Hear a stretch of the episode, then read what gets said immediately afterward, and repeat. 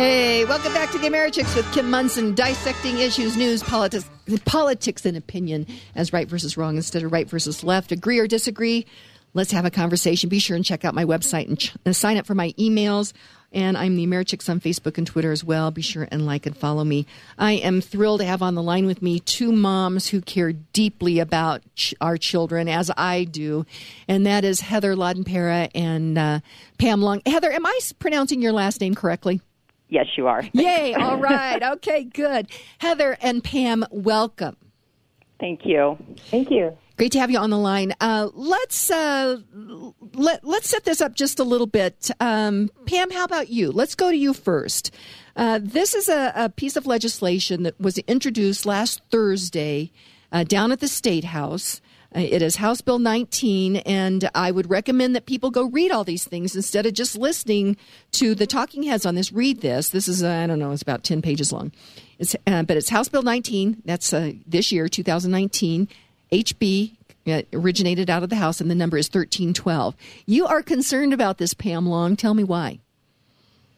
Yes, I am. Uh, first of all, I'm a I'm an Army veteran, and I'm also a mom, and I have a kiddo who had a has a severe lifelong reaction to a vaccine. So I'm a very critical consumer of every each and one of those 72 doses on the schedule in 2019. So what's going on with this bill? So if you as a parent decide to give your child all 72 doses on the current CDC schedule, nothing changed for you. Um, but if you use a personal belief exemption or a religious exemption for any of those 72 doses, you are now in a different class of citizens under this bill. There's three main components. The first one is that CDPHE, the health department, will be creating a new form. And this form tried, they attempted this to create this statewide form back in uh, 2016 under House Bill 1164. And this bill failed due to massive parental backlash.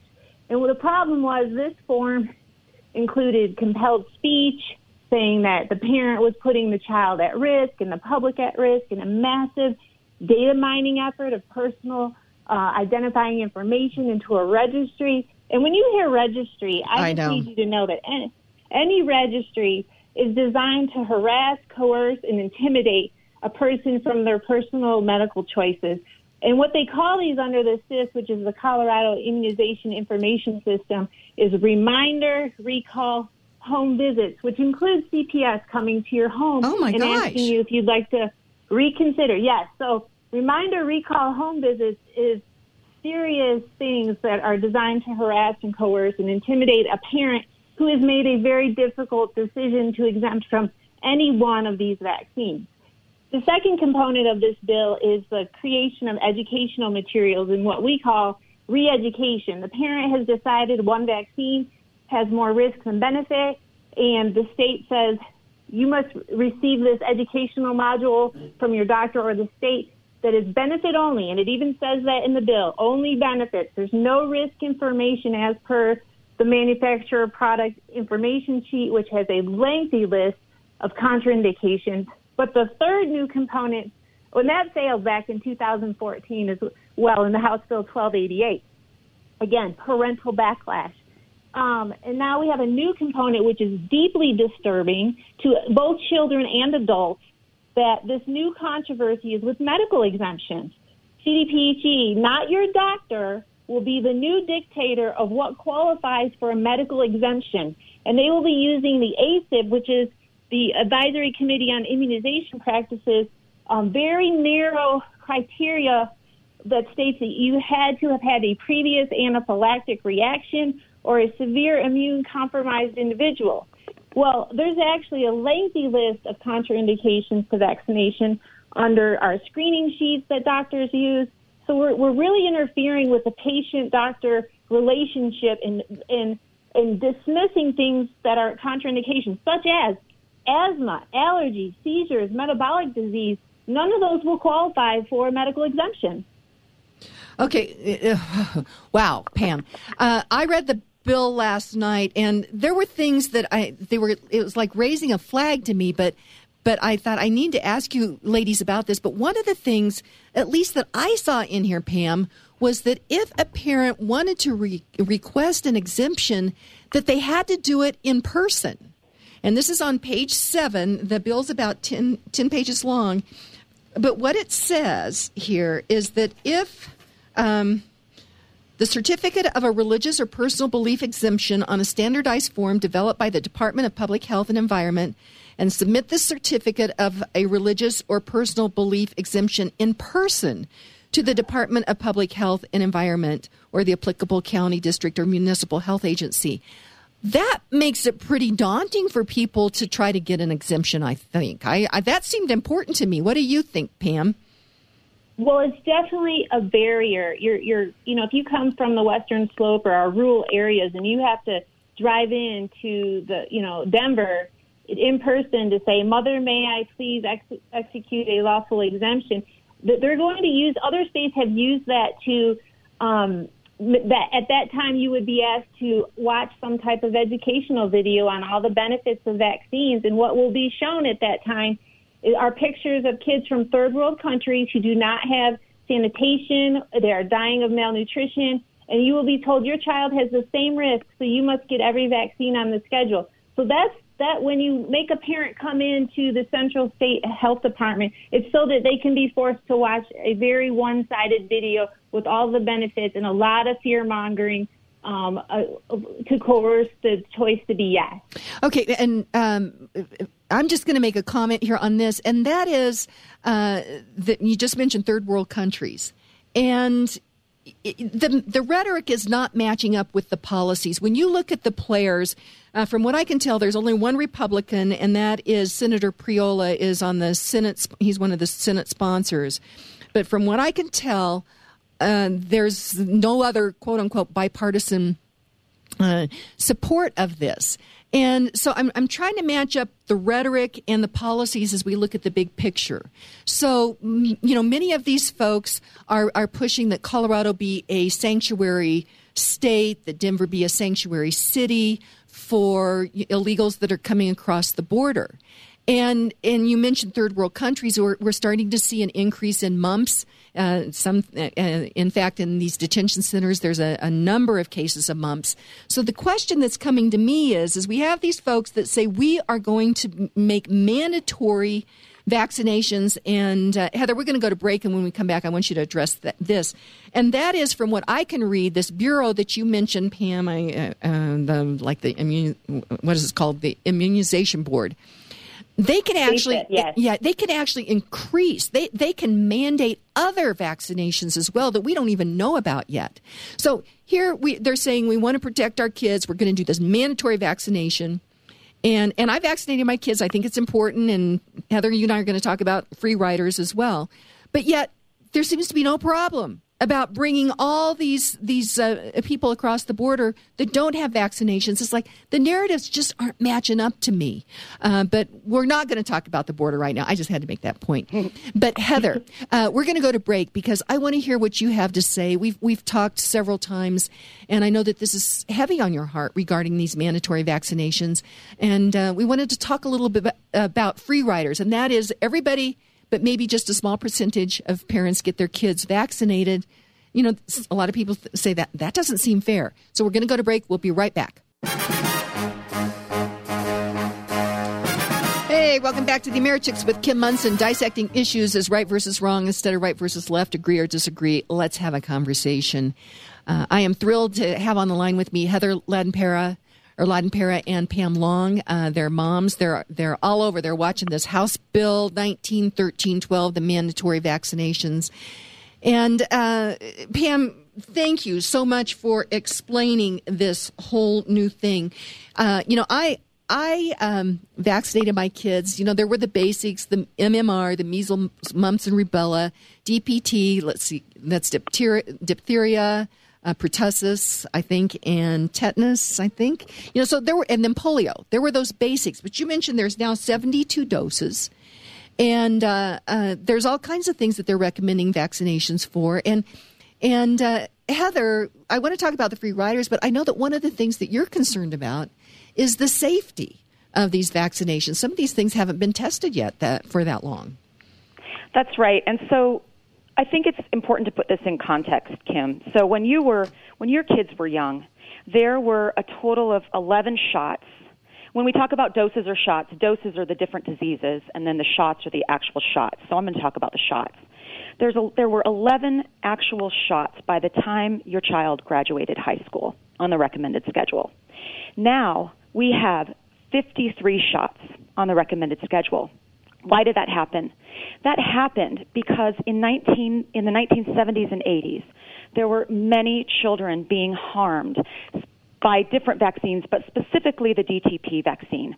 My brother was actually permanently brain damaged from the DPT vaccine, and he died at 21.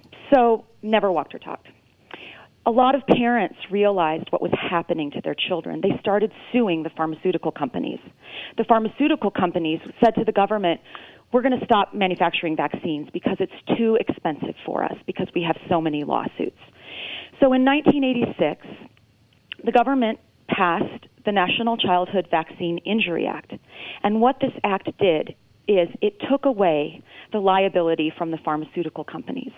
So they no longer have any liability for the vaccines that they test. They have no incentive to do t- safety testing. And if a child or a, an adult is harmed by a vaccine, the pharmaceutical companies no longer have to go to court. You can no longer sue a pharmaceutical company. They don't have to pay. It who pays is we, the taxpayers. Every time you buy every time you buy a vaccination, there's a portion of that vac- vaccination that goes to what's called the vaccine injury court. That's a federal court.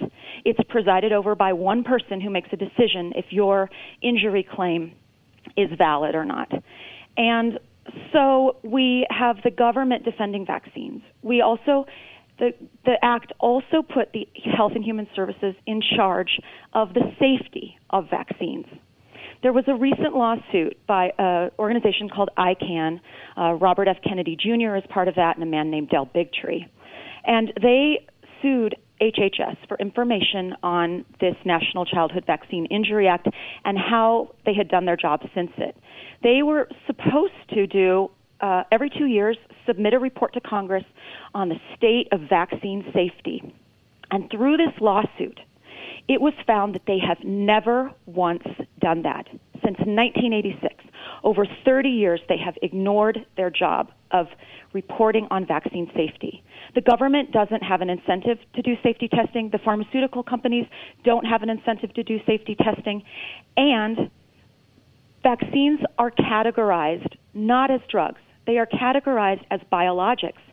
And that's a remnant from the CDC is actually a, a, military branch, and when vaccines were first being developed, they wanted a way to fast track them in case they needed to be used in a case of biological warfare or, or similar such thing. So, vaccines don't go through the lengthy trials that drugs do. Drugs go through trials that are years long. They have control groups that have a true placebo, meaning that one group gets the drug, the other group gets a, an inert pill, a sugar pill, something that will do absolutely nothing. Uh, vaccines are not tested that way. Often the testing period is days, the reaction period, and it's not tested against a true placebo. That's a little complicated for me to explain. I can if you want, but the placebo that they give with with the in most of these vaccine trials is the vaccine minus the um, virus or bacteria. So all of the other ingredients are given as the placebo. That's not a true placebo. A true placebo would be a saline injection. And so they're comparing reactions between the vaccine and then the vaccine just minus those ingredients. So it's not a true trial. They've never tested this schedule for cumulative effects, and they've never tested it for drug interactions. So when your child, many children go in and they get eight shots at once. It's never been tested for drug interactions. So I'm passionate about this because I used exemptions for my children so that I could do one at a time, never have to get more than in one visit, and that means that they, the schedule for my kids was very delayed. And Um, but you were able to work with your doctor on that. This was something that you sat down and talked with your doctor about. Yes. And, and uh, I, I'm pro vaccination. I, I, I think, you know, I mean, we eradicated basically polio because of that. So I think vaccinations are very important.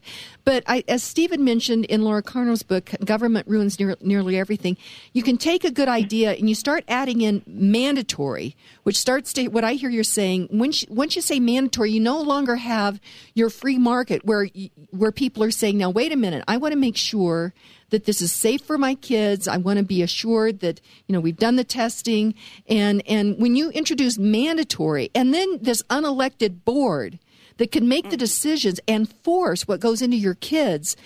To me, that's the kind of stuff that says danger, danger, danger. Um, Pam, which right. which one of you would like to? I'd, I'd like to address this question though of free riders. I have a lot of folks that say you know, I, I get my kids vaccinated. Um, you know, there's that five percent out there that's not going to. I mean, people are are kind. They're like, I don't want those kids in my kids' school because you know they might be bringing something in. How would you address that? Which one of you would like to take that question, Pam or Heather? Pam, why don't you take that? Well, you know, I have a child who has a reaction to a vaccine, and he, now he has a lifelong disability. And I would tell that parent, you know, 2.6% of families are using exemptions. Um, and they've always been among us. Um, and, and I would say nearly 100% of adults are not getting their booster shots every 10 years. So they are also unvaccinated and living among us and working among us in public places, the park, the grocery store, the community pool. And there's, there's no risk. There's no outbreak. You know, measles, this whole measles hype, measles is endemic. Measles is always going to be with us, multiple strains. We only vaccinate against one strain. And oftentimes there's vaccine failure involved. You can read in the CDC will tell you that their own website that many times in, in these alleged outbreaks where there's a few cases, anywhere up to 600 cases a year is normal. And sometimes vaccine failure is involved where the people were vaccinated and they still have measles. Um, and I would say also that it, to tell a parent that, you know, I'm taking advantage and have some benefit by not vaccinating my child, then inherently you are, you are telling me there is a risk you are willing to take and there's a risk I am not willing to take is what you're really saying. Okay, ladies, this has been fascinating, and uh, we're just about out of time on on this. But uh, you know, I do believe in vaccinations, but I, I think that we need to be able to hold you know, hold those decisions accountable, it makes us better. And when you add in this mandatory and take away the ability for the parent and the patient to talk with the doctor, that's not where we, we need to be. We need to, to continue to work to make sure that our vaccinations are safe. We want to protect our kids. And the narratives just aren't matching up with the people that are pushing mandatory vaccination with all the other policies that we're doing. Now, ladies, I think this is going to be in committee tomorrow. Last time, uh, something like this was in, in, committee, there were tons of people that showed up. What are you asking people to do right now? Uh, Heather or Pam? Which one you want to? Heather, you want to take that? Sure. Um, we're asking people who believe in the choice of for your children to decide what health decisions you make for them and eventually for yourself because if this starts happening for children it's going to start happening for adults as well and i believe it's my choice to decide what is injected into my body what is injected into my child's body at what schedule is appropriate for me or my child. In any medical procedure, I believe in informed consent and choice. And if there are parents or individuals out there who also believe in that, then they should show up at the Capitol tomorrow at 1:30 to um, the Health and Insurance Committee to voice their opinion on this. Um, this is we'll be there really yeah. you probably will. Come yeah. anytime. bring, bring, a lunch, right? exactly. you know, and, and I've been down to, to testify, and, and um, it, it is important. If you can't make it, certainly reach out to the members of the that particular committee. Uh, and you know, just you mentioned something. You know, the the whole uh, the whole abortion uh, movement says, uh, "My body, my decision, my choice." Uh, but yet, these are the same folks that are saying, no, not here. We're going to have mandatory. So, you know, their narratives just don't match up. No. Uh, ladies, I, I really appreciate this conversation. I think that we should probably have another one because. Uh, yes. I, I, I, think we need to do that. So we'll get there's you a lot more information. There's Kim. a lot more information out there, and I've had a number of moms that have reached out to me on this. So Heather Lahdenpera, thank you so much. Pam Long, thanks so much. Keep me informed on what's happening tomorrow, okay? Just text me and let me know what's going on. We will. Thank you so much. Okay, great. Our quote for today Ronald Reagan, he said, Freedom is never more than one generation away from extinction. We didn't pass it to our children in the bloodstream. It must be fought for, protected, and handed on for them to do the same.